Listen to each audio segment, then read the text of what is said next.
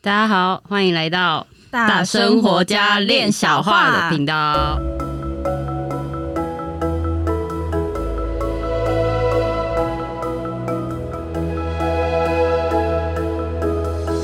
我是弟弟一心，我是妍妮，我是冠玉。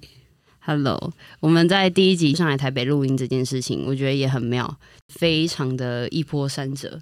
就因为高铁的状况，导致说我们只能坐客运上来。那我们来听听妍妮本人的一些心情。因为我跟弟弟啊都住在高雄，所以要上来台北录第一集的时候，刚好发生东南水里的就是电塔拥抱事情。然后想说。靠，该不会是我的情绪波及到他吧？然后这件事情啊，就是其实要回推到之前就有听弟弟说，他受邀一个跟老师要一起录一个 podcast 的节目，详细内容我其实不太了解，但只知道说这个组合有弟弟跟关老师。隔天老师就在群组里面打说要接弟弟闫妮一起主持 podcast。那当下的时候其实蛮错愕的，就是心里就觉得说我是不是会抢弟弟他位置之之类的这些情绪反应。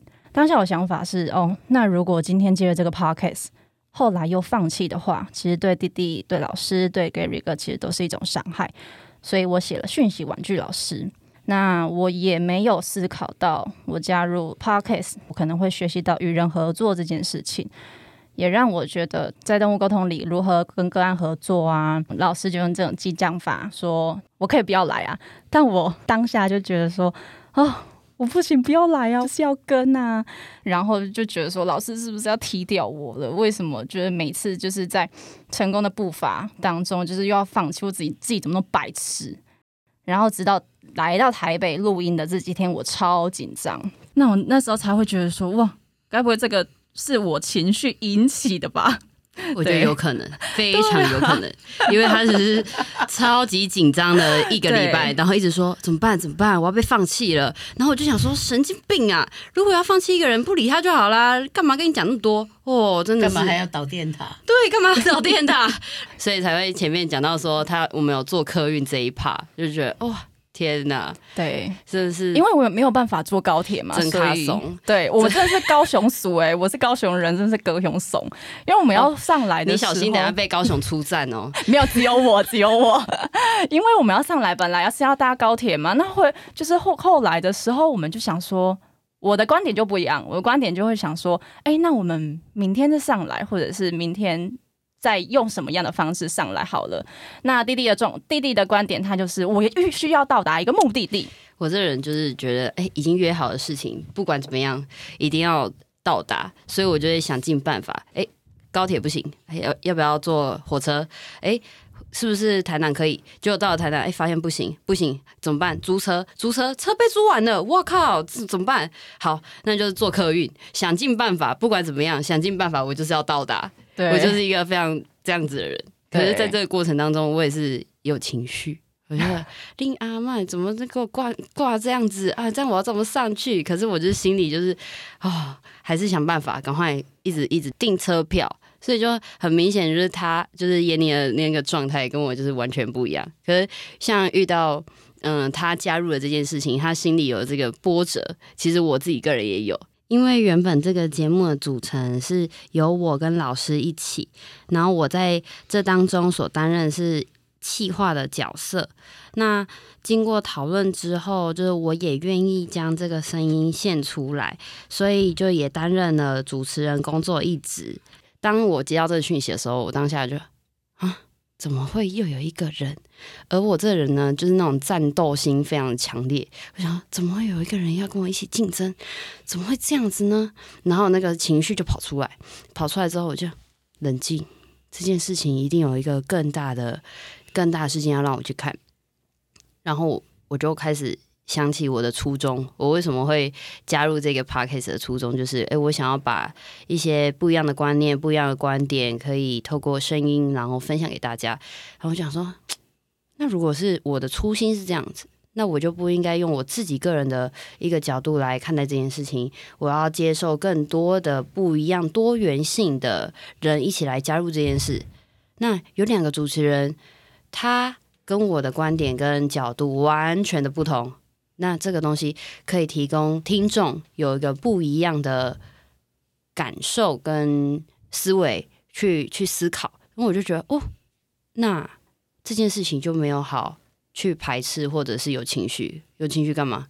就违背了我的初心，所以我就向着我的初心走，然后我就一直看着他被扒。有啦，你被我被发，你还是看着我，对我有关注着关注着他。其实这就是我很欣赏弟弟的地方，因为他对我一开始就很直接，就是。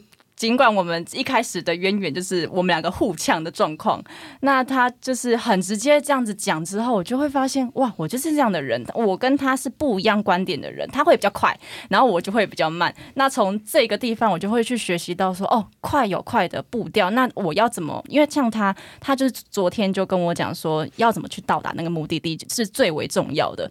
那我就会想说，哎，对啊，那我为什么要就是呃隔天才出发？那隔天才出发的话，可能会导致一个呃行程上的很紧张、很紧绷的状态。所以我那时候想说，哇，弟弟的做事其实我也蛮欣赏的，所以我就觉得嗯，很赞，很赞。对，但我觉得我这样做事应该也有盲点。老师你怎么看？呃，这件事情哈，我要帮，请大家给我，哎，因为。我听最多年轻人讲的一句话是说，他觉得他自己的人际关系很不好，然后不知道怎么样去跟人家相处，然后呢，在团体里面又不不见得是在我们这样的团队里面，在任何一个地方都觉得有一些没有办法融入，然后又觉得自己很孤独，那很孤独又没有办法融入，那我当时心里面想。哎，我应该去把那个天龙跟那个地府找出来，让他们互相踢一下，看看会怎样。原来是这样，搞，搞不好就变壁虎，粘在墙壁上。对。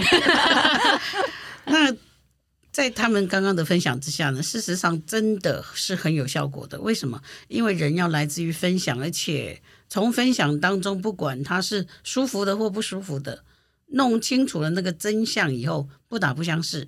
其实人是很可能。可以互相的欣赏，那这个欣赏里面就有很多的分享，那就是我刚刚说的听力要很强。我们有没有好好听人家讲？还是说啊，我就一身的情绪碰到事情来了就开始挣扎闹啊？那一闹就听不见别人了。对啊，常常都是这样子。但是呢，大概是我够凶，他们也够怕我，怕离开你。然后呢？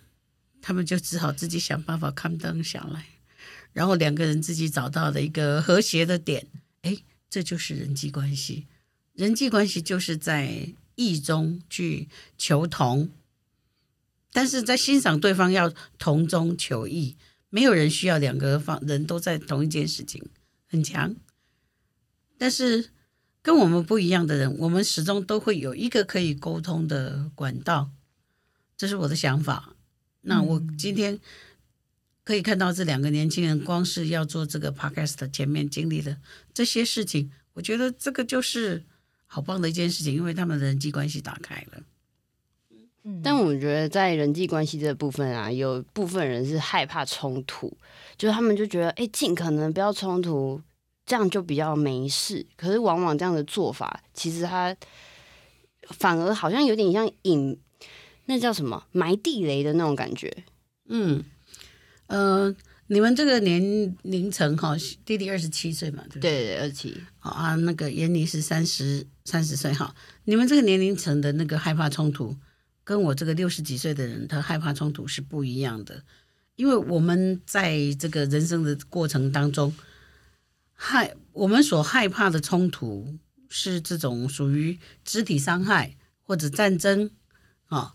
或者是这种呃不明的这种互相的这些攻击，但是呢，就经过人生一路走过来的时候，发现唯有将不同的想法给沟通出来，那会为自己找到一个立场，然后也去听到对方在说什么，这是一个很重要的学习。不知道以后会不会继续走下去，但是至少在当下，没有人需要失落，因为觉得啊。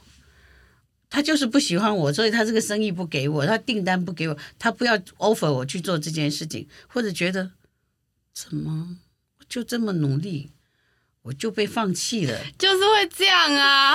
哦，这让我想到，就是我情绪就会来了，就会这样的。我不太会跟别人讲，我也很害怕冲突这件事情，所以我们从来好像 Gary 哥上次就只刚刚就问我说，我有没有跟别人吵架过？哎，其实。好像没有，就是有暴怒过，我的情绪有爆炸过。但是如果人家回我一下，我好像没有办法跟他回应，他就只是一个就是爆炸的情况。我自己的我自己的状态就是，呃，很多时候情绪来了，然后我不会跟别人讲，但这件事情对我来说好难好难。对，这是也是有要我学习的地方。对啊，弟弟有跟别人吵架过吗？哦，很长啊，就就 我觉得很直接，我就是一个很直接的人，所以很了解我的人，他们可以接受我的直接。相对的，不了解的人就会觉得你到底在求丢什么？你到底在嚣张什么？到底有什么好嚣张？可是有时候我只是觉得说，哎，我就只是单纯的把我内心真正的想法讲出来，可是那个东西没有修饰，就是很直接，所以那个很直接。大多数我的状况是断绝了很多友谊，断绝了很多与人的联系，就会变得很很困难。但我觉得另外一方面，他会好的留下，也不是好的，就是一个。一个懂你的人，他好像会留下，他会自己知道说，哎，这件事情就像我，我会留下，然后会觉得说，哇，我很欣，就我就很欣赏你这样的状态。对，就像我们可能在 Podcast 要开会的时候，然后你也告告诉我说，你参加这个，你听到我参加这个 Podcast，你有什么样的心态转变？然后我就觉得，哇，我心里其实会觉得很佩服，因为我这如果是我的话，我不会讲这个东西。对，我觉得哦。很厉害，所以你欣赏我啊，我也欣赏你啊。你看吧，老师很赞呢。你看吧，所以说，但是我刚才的呃，听到闫妮在讲说这个害怕冲突的时候，没有，我发现你们一点都不害怕冲突，你们是没有办法接受跟别人冲突以后会发生什么事情，但是你们就回来冲突自己，好像是哎，所以就把自己打到趴在地上。对，心中的那个裁判，所以他还是冲突了，是，但是是与自己的冲突，对吧？对，但是冲突不是说只有一个情绪在那边飙，因为冲突的本身它需要有一个出口，它也是有一些能量需要使用掉。那你这些能量太过爆炸的时候，你不使用掉，后来的这个侵扰，它同样的会呃产生某一些人格上的冲突，就变得一个。嗯不知道怎么跟社会这个反社会情节会开始发生，这个也是一个嗯人际关系不好的一个很重要的现象。所以呢，我我倒是比较喜欢看到，就是哎有话大家可以真的愿意先听对方讲一讲。但是这里有一个刚刚妍妮有说到，他说但是会留下一个好的，他愿意听你。哎，这个是一个很加分，也是一个很减分的地方。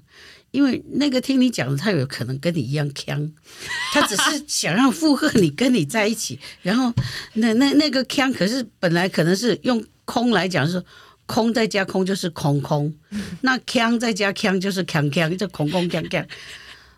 所以，呃，三人行必有我师，所以我们就三个人，我们都互相。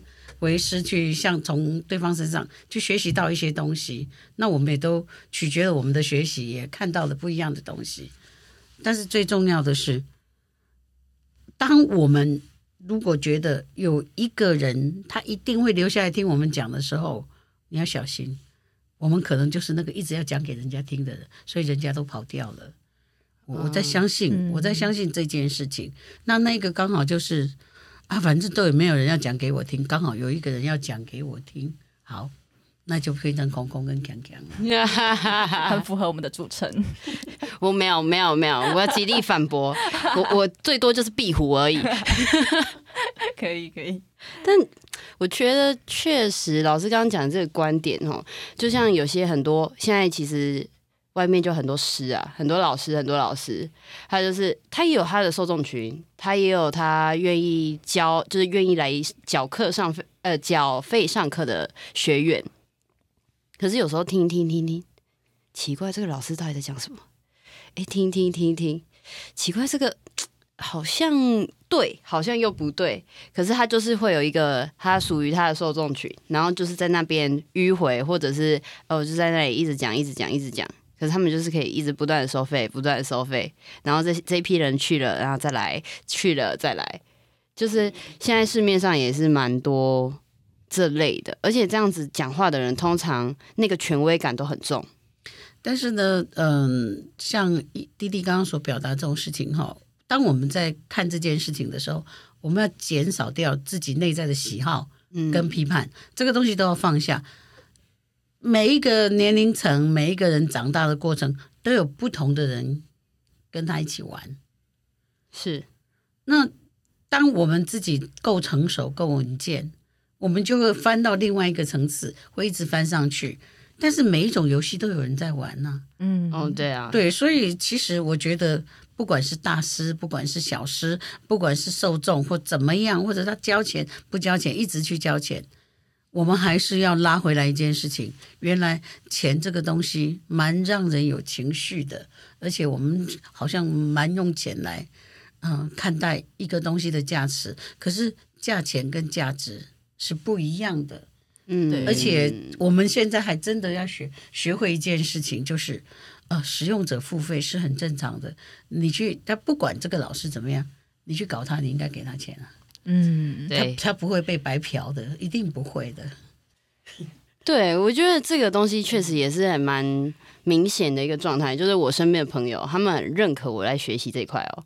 可是当他们有问题，他们说：“哎，筛一下，占星骰子筛一下，问一下。”我说：“啊，我这个问要花钱诶。”伊讲：“啊，不。”个矿买喝啊，就是会有这样子，然后我就知道说，OK，那表示你没有很重视你现阶段要可能人生面临抉择或什么，你你觉得哎还可以再缓缓，还可以再想一想。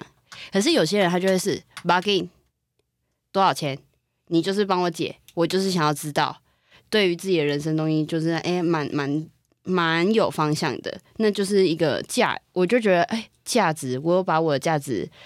展现出来，我没有因为价钱或者是因为一个人情压力而贬低自己。我觉得在这一块上我，我我是有这样子的看见自己调整。当然啦，这个方面我们当然是很正面的去看待。嗯，弟弟这样想是正确，但是对方也是正确，因为他还没有把他的问题整理好。哦，是每一个人问的问题，如果你很容易就回答他，那你会发现三个月以后他问的问题是同一个。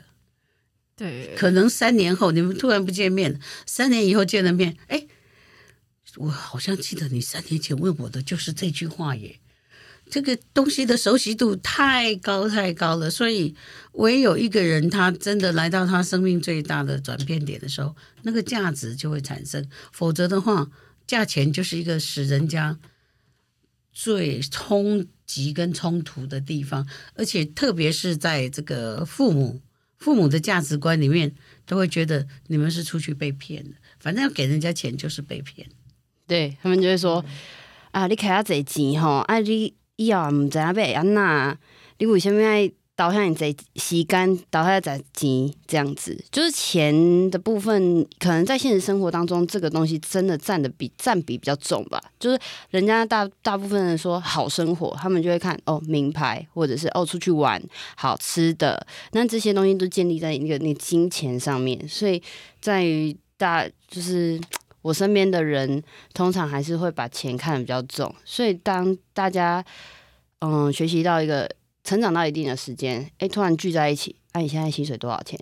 嗯，通常都是这样。嗯、喜欢钱是一件好事，嗯、因为我觉得我，我我们我们要去真的去看待哈。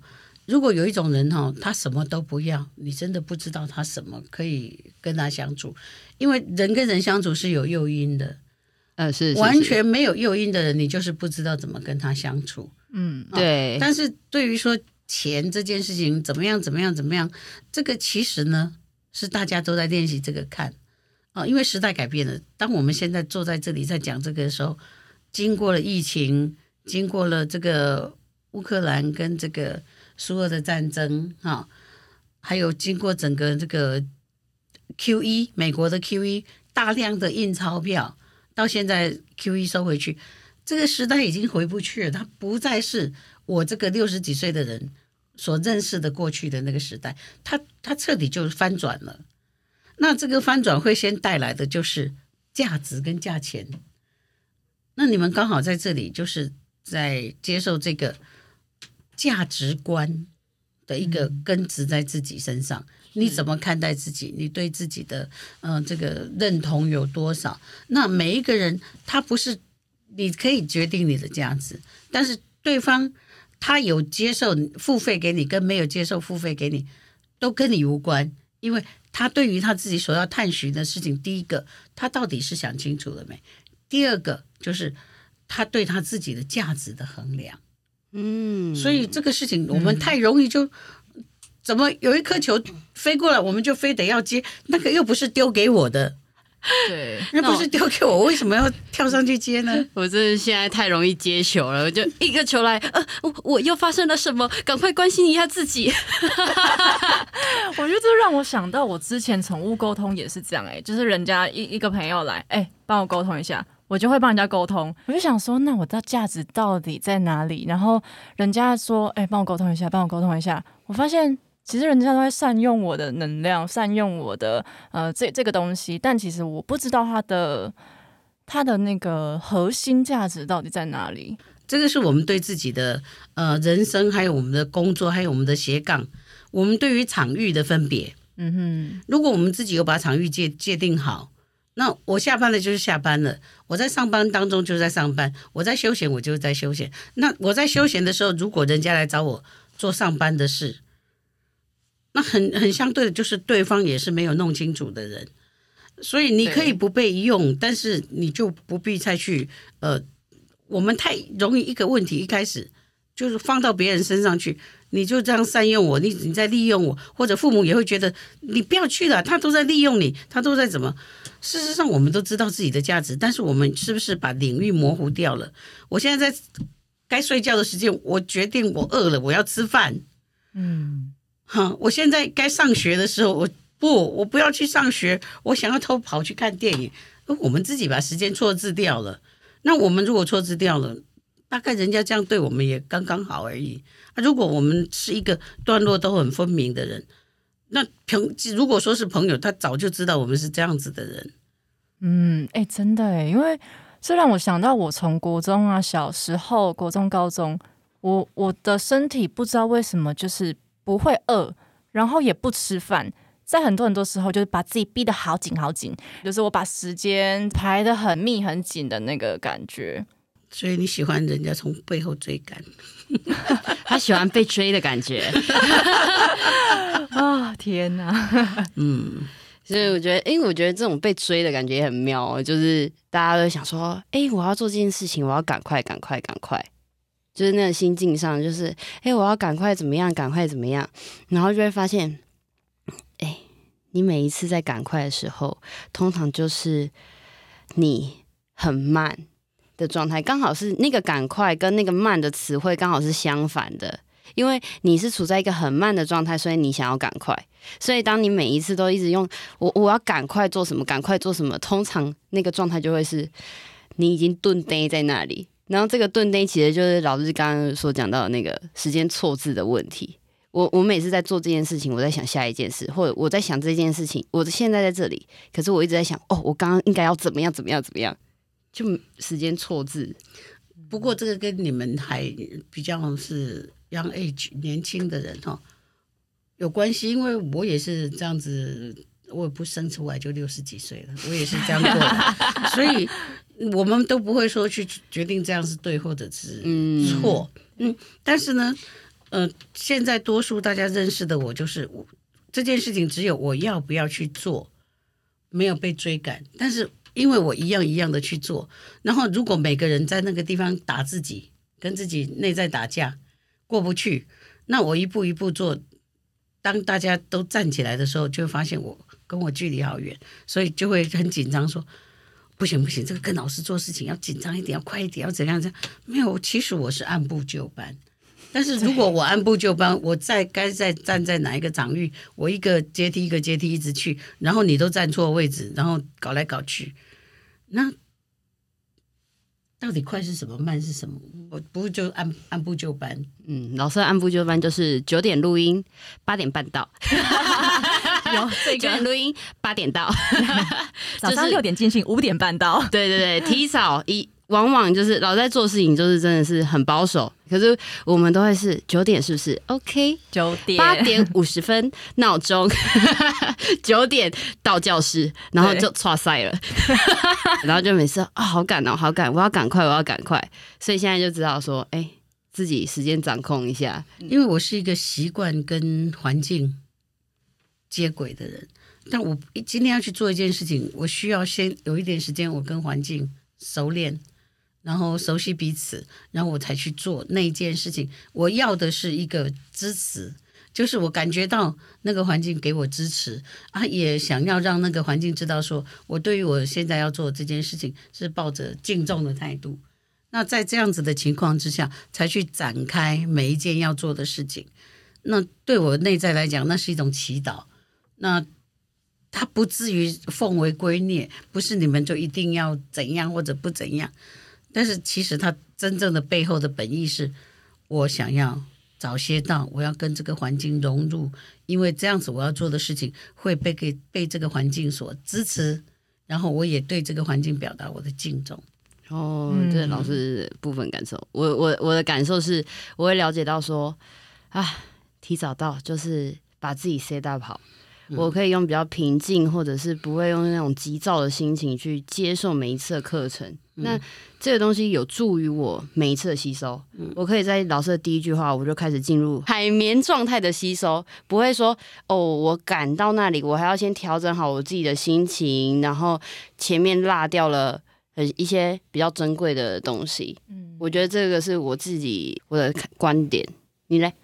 我觉得，因为我一开始我就觉得说。呃，要提早到，可是我觉得我到到了这个团队，我也才开始有发现，哇，老师他们都好像会习惯提早到，那我就好，那我也就跟上。我觉得我是跟风型的，对，我是，我觉得我很像是跟风型，就觉得人家怎么样，我就怎么样的感觉。但在这件事情上面，你应该也有受贿的地方吧？是啊，就是会，我觉得好像现在改变我的状态是，我今天。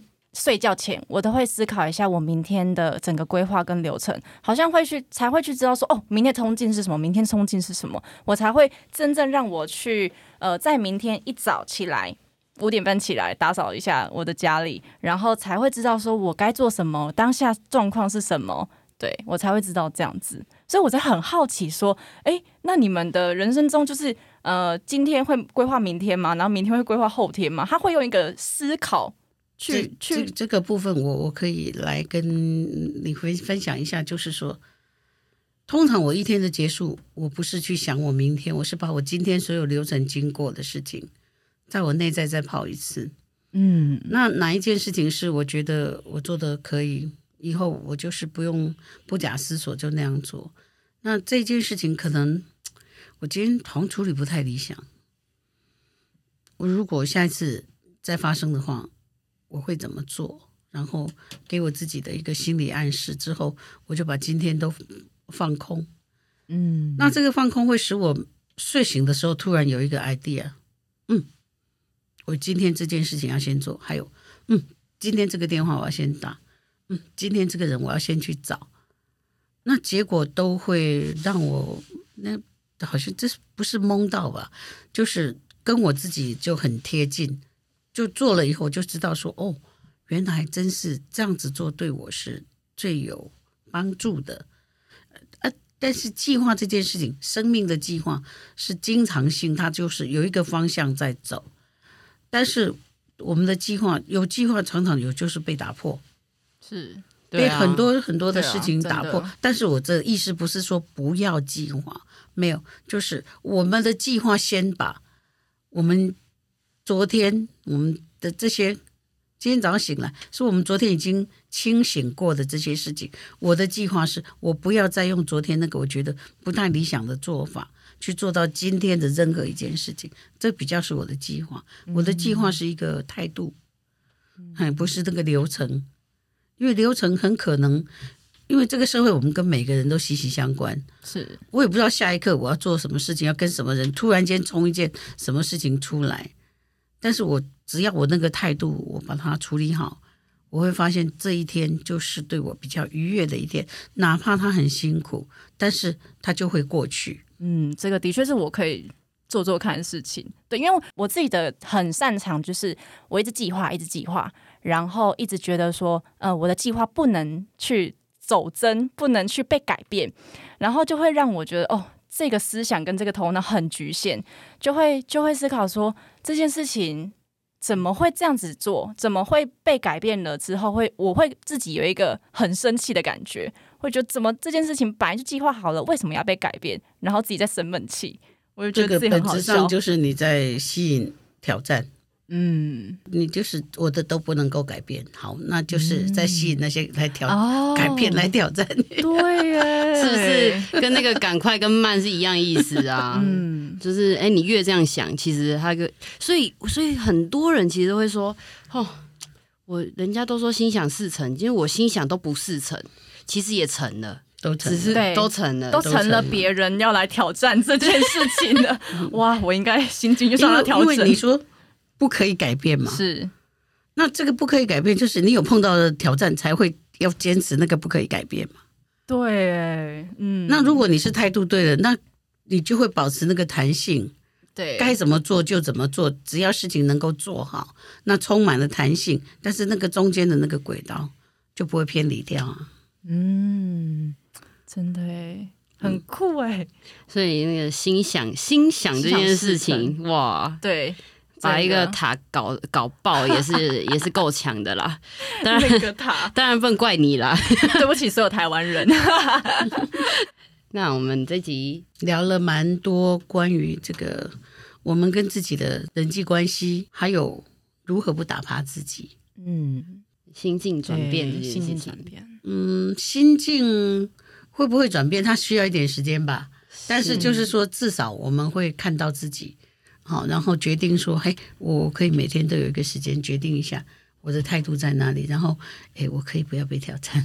对，学乖学乖要学乖，心情上心想的这个部分转一下。嗯，所以各位亲爱的，大家都在心想事成哦，但是，嘿嘿，你的成是成在哪里？所以我们大家今天就收在这个点上面，我们来看看真正的心想事成到底我们吸引了什么。谢谢大家，谢谢。谢谢。